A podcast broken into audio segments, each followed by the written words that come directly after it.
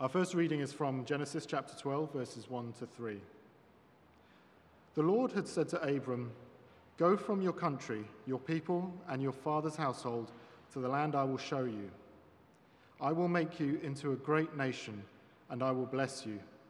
I will make your name great, and you will be a blessing. I will bless those who bless you, and whoever curses you, I will curse, and all the peoples on earth will be blessed through you. Our second reading is from Titus chapter 2, verses 1 to 15. You, however, must teach what is appropriate to sound doctrine.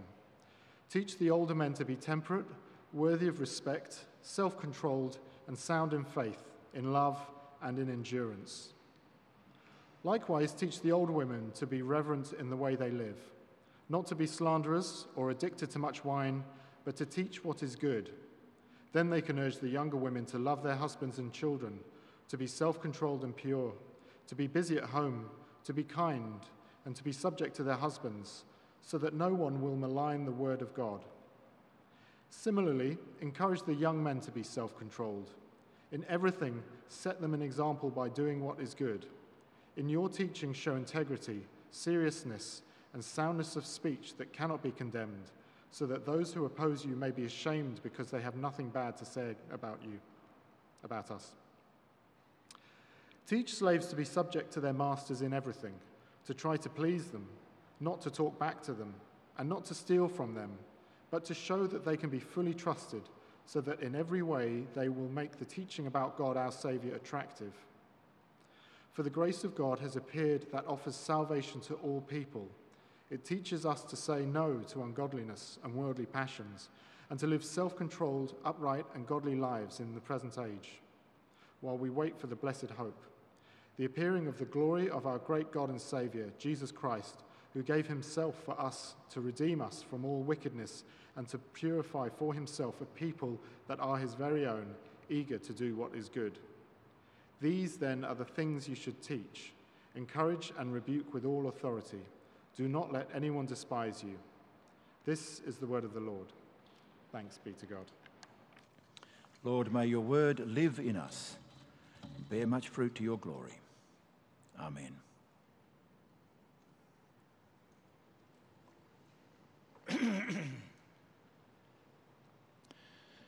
Many people in the modern Western societies think of God as something like the way they think of Santa Claus. That is, a genial figure whom you address only when you want something. Then hope he'll be kind if he considers you sufficiently good. The truth about God is completely different. it's the inverse of Santa Claus. God is opposed to Santa Claus. I mean, according to the well known Christmas song, Santa Claus is coming to town, it's Santa's task to keep a list of those who do right and wrong and he'll distribute gifts accordingly. In other words, Santa's gifts are conditioned. That is, he gives to those who've been good. Like most responsible givers, he gives only to worthy recipients, and he finds out who they are.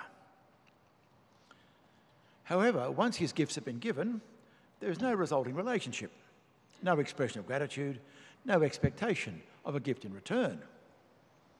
Children write requests to Santa, but does anybody write him a thank you letter afterwards?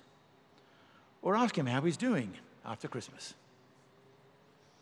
Santa's gifts are given to worthy recipients with no strings attached. This fits the moral ideals of modern Western individualism. The New Testament message of God's grace was the opposite.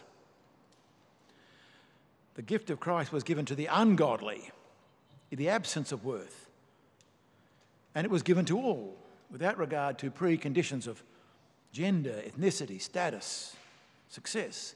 There is no list and no selection determined by who's naughty or nice. And God's gift was given to transform those who receive it, to establish a permanent relationship. The receipt of His gift necessarily is expressed in gratitude, obedience, transformed behaviour. Grace is free, unconditioned, but it is not cheap without expectations or obligations. Those who receive it are remain within it. their lives altered by new habits, new dispositions, new practices of grace.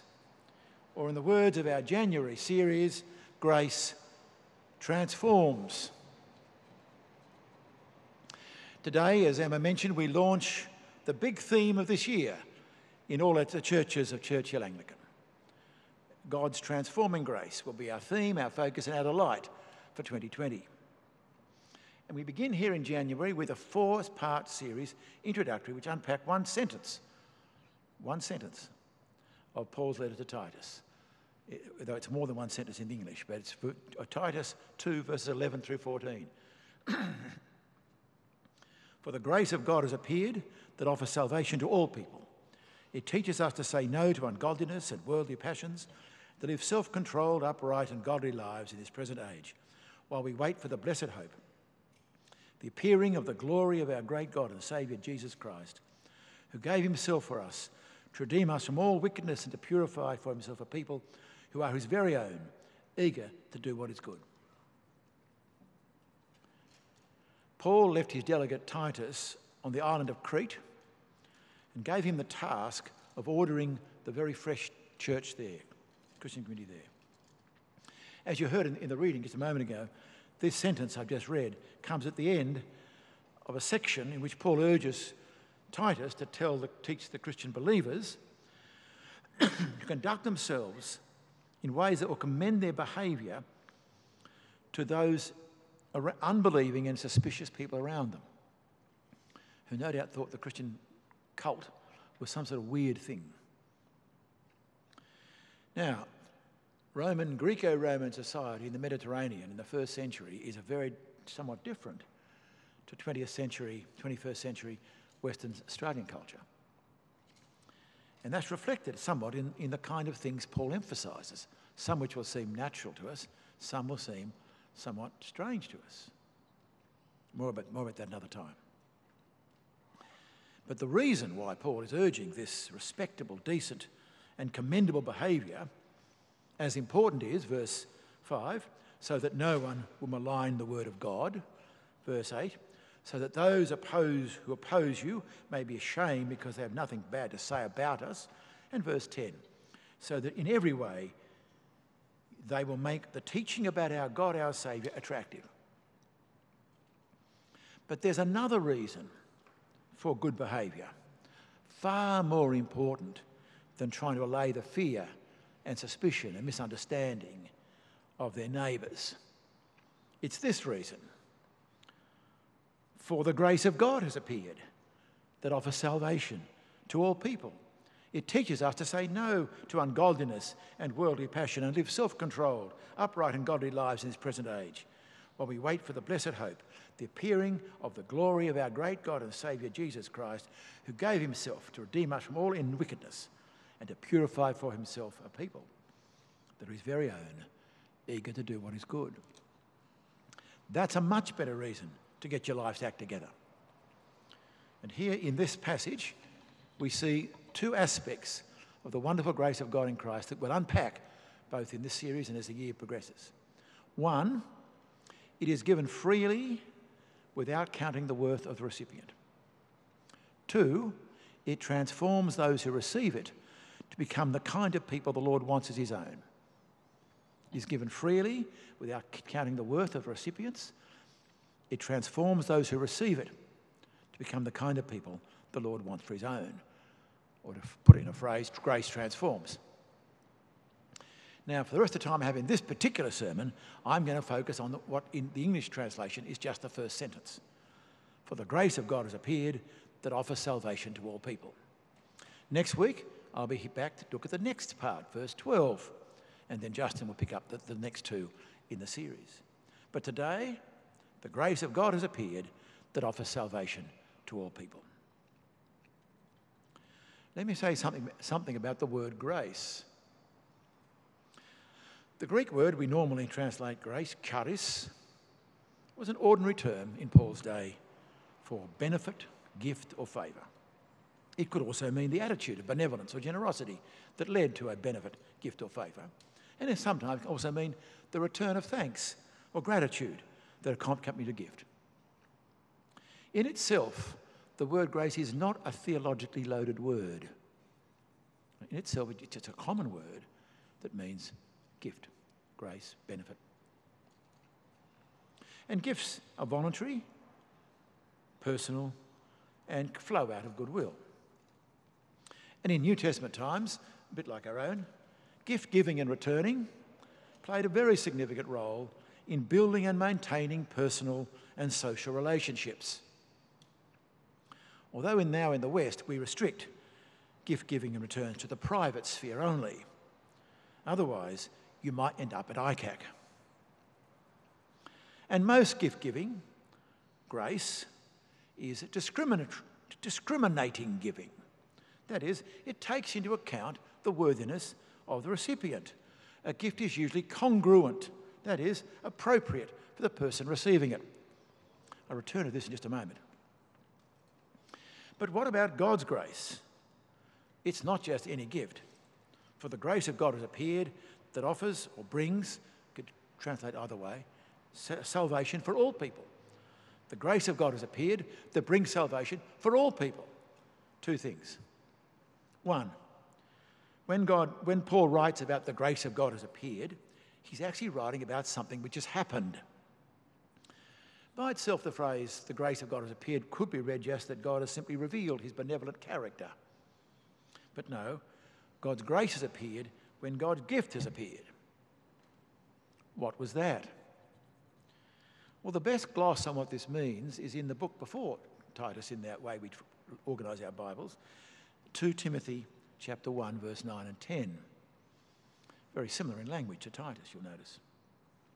There in 2 Timothy chapter 1, verse 9 and 10, Paul writes how God, as he puts it, saved us and called us to, to a holy life, not because of anything we have done, but because of his own purpose and grace. Then he explains what he means by grace.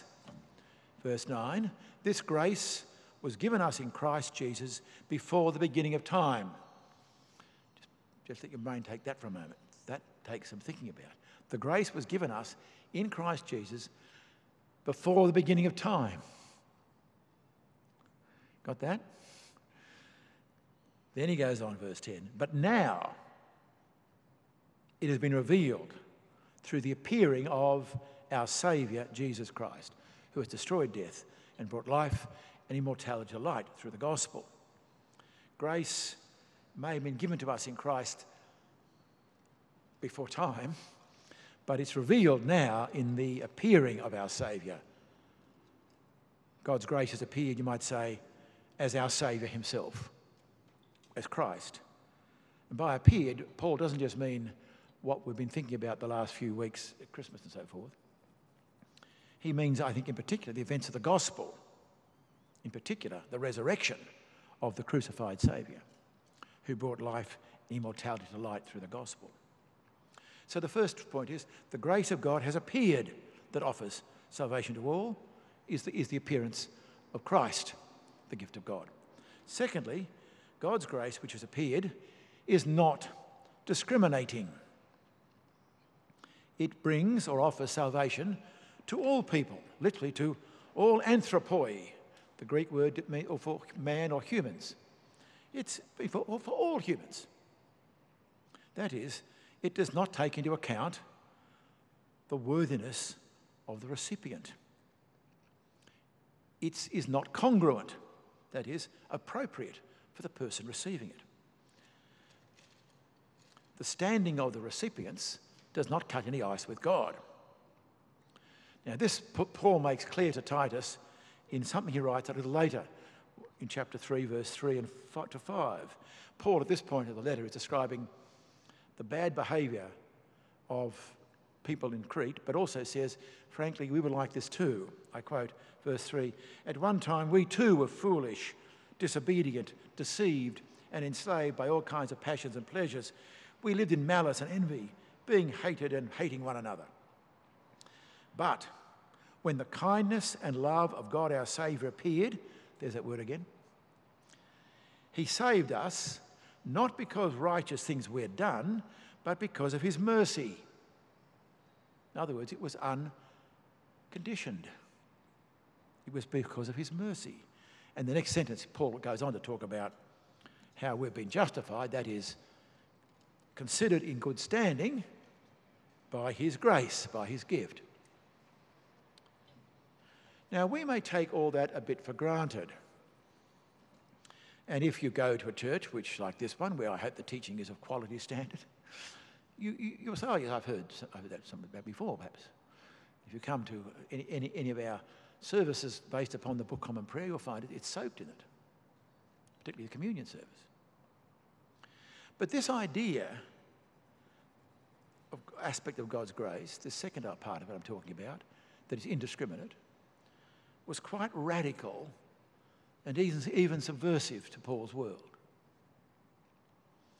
Listen to what John Barclay of Durham University, who's done a major research project on the meaning of grace in Paul, says about the normal idea of grace in Paul's time, the normal idea of gift back in the first century.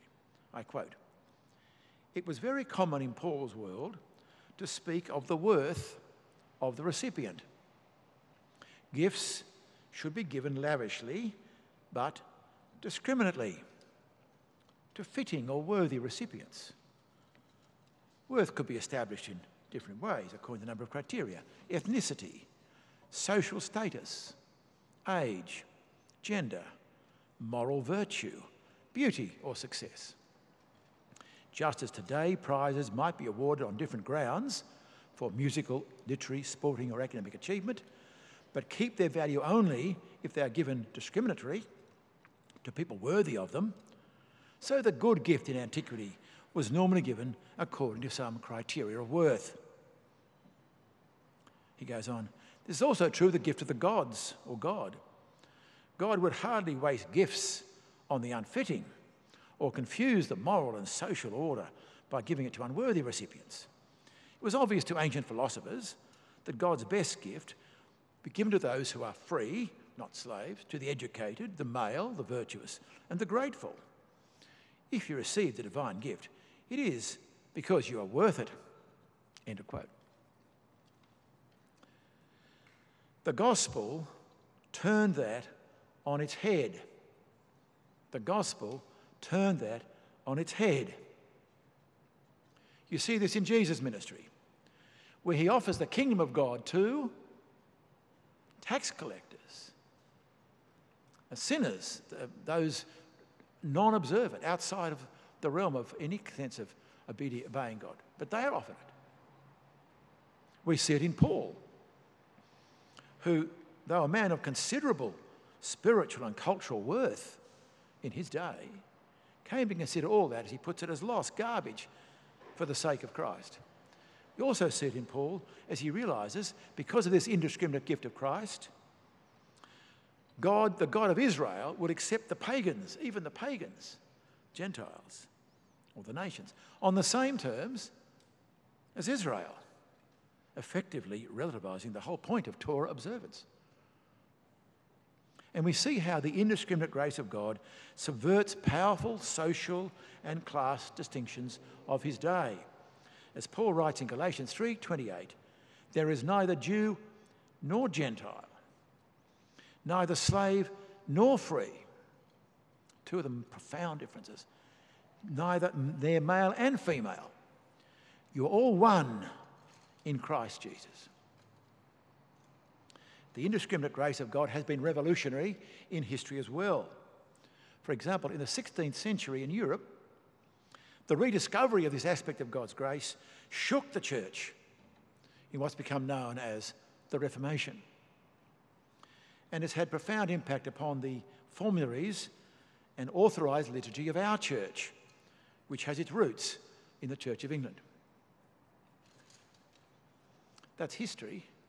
And today, well, I think there's a paradox today in that we, I mean, we as a gentle society, really don't believe in the indiscriminate grace of God, while at the same time think it's obvious. I think we really don't believe in it. At the same time, I, we think it's obvious. We don't really believe it because deep down we are committed to the belief that, that if there is a God and cares for people, he'll give it to those in some sense, worthy. And that will either affect us if we are a person of worth, intellectual, spiritual, ethnic standing. You'll feel that. Or the other hand, if you are despairing and feel at the bottom of life's pit, you think, well, I've got nothing for me. I, am you'll despair by this teaching. But underneath, there's this deep underlying feeling that God helps them what helps themselves. But at the same time, we think it's obvious that God forgives people. It's obvious. Now, one reason we think it's obvious is because of our shallow grasp of what God's grace really means. At the time of the Reformation, for example, the understanding of God's indiscriminate grace came to many as a wonderful, life changing discovery. That's because in late medieval Europe, there was a deep sense of the judgment of a holy God and the crucial importance of being in right standing with Him, that is, being justified. That dominated the culture. And when, therefore, it was discovered that there'd been some misunderstanding about God's grace, the result was a wonderful lifting of, of joy though it was contested, I will admit. Today, the sense of a holy God to whom we are accountable has faded, if, if almost entirely lost to our culture. And so, therefore, the wonder of God's indiscriminate grace bringing salvation fades as well. And one of the problems is we are, we are familiar with it, or think we are. Do you know what is the most, maybe the most recorded song ever? has appeared in over 11,000 albums and reckoned to be performed 11 million times annually. And this morning, it'll be 11 million and one. Amazing Grace by John Newton. Now, Newton wrote that out of a profound experience of God's grace to a lost, blind sinner. Amazing grace. How sweet the sound that saved a wretch like me. But it's often taken others, uh, just taken for granted that, that, that God forgives everybody. I think 19th century German romantic poet Heinrich Heine speaks for many when he famously quipped, Dieu me pardonnera, c'est un métier. God will forgive. It is his job. It is métier. That's way most people think. And that's what I mean when I say we're in a paradoxical situation where we don't really believe it on the one hand, but we take it for granted on the other. What we need to do, my dear brothers and sisters, is to rediscover the wonder and delight of the statement, the grace of God has appeared that offers salvation to all people. This amazing grace. I want to bring this home with the help of another, much better Anglican minister to speak for me the 17th century poet, the Reverend George Herbert. I'm going to conclude by reading his poem, Love 3, and I encourage you to turn to page 2 of the Order of Service because it's a beautiful poem but pays close attention. The poem is a dialogue between the poet and the Lord Jesus Christ, who is spoken of by the name Love. That's, that's, that's how he's designated. And it's about being invited to a meal and whether you are worthy of that invitation. Love bade me welcome, yet my soul drew back, guilty of dust and sin. But quick eyed love, observing me grow slack from my first entrance in, drew nearer to me, sweetly questioning if I lacked anything. A guest, I answered, worthy to be here. Love said, You shall be he. I, the unkind, the ungrateful, oh my dear, I cannot look on thee. Love took my hand and smilingly did reply, Who made the eyes but I? Truth, Lord, but I have marred them. Let my shame go where it doth deserve. And know you not, says love, who bore the blame? Then, my dear, I will serve. You must sit down, says love, and taste my meat. So I did sit and eat. I'll ask the music group to come down the front. And when they're ready, we're going to sing that song.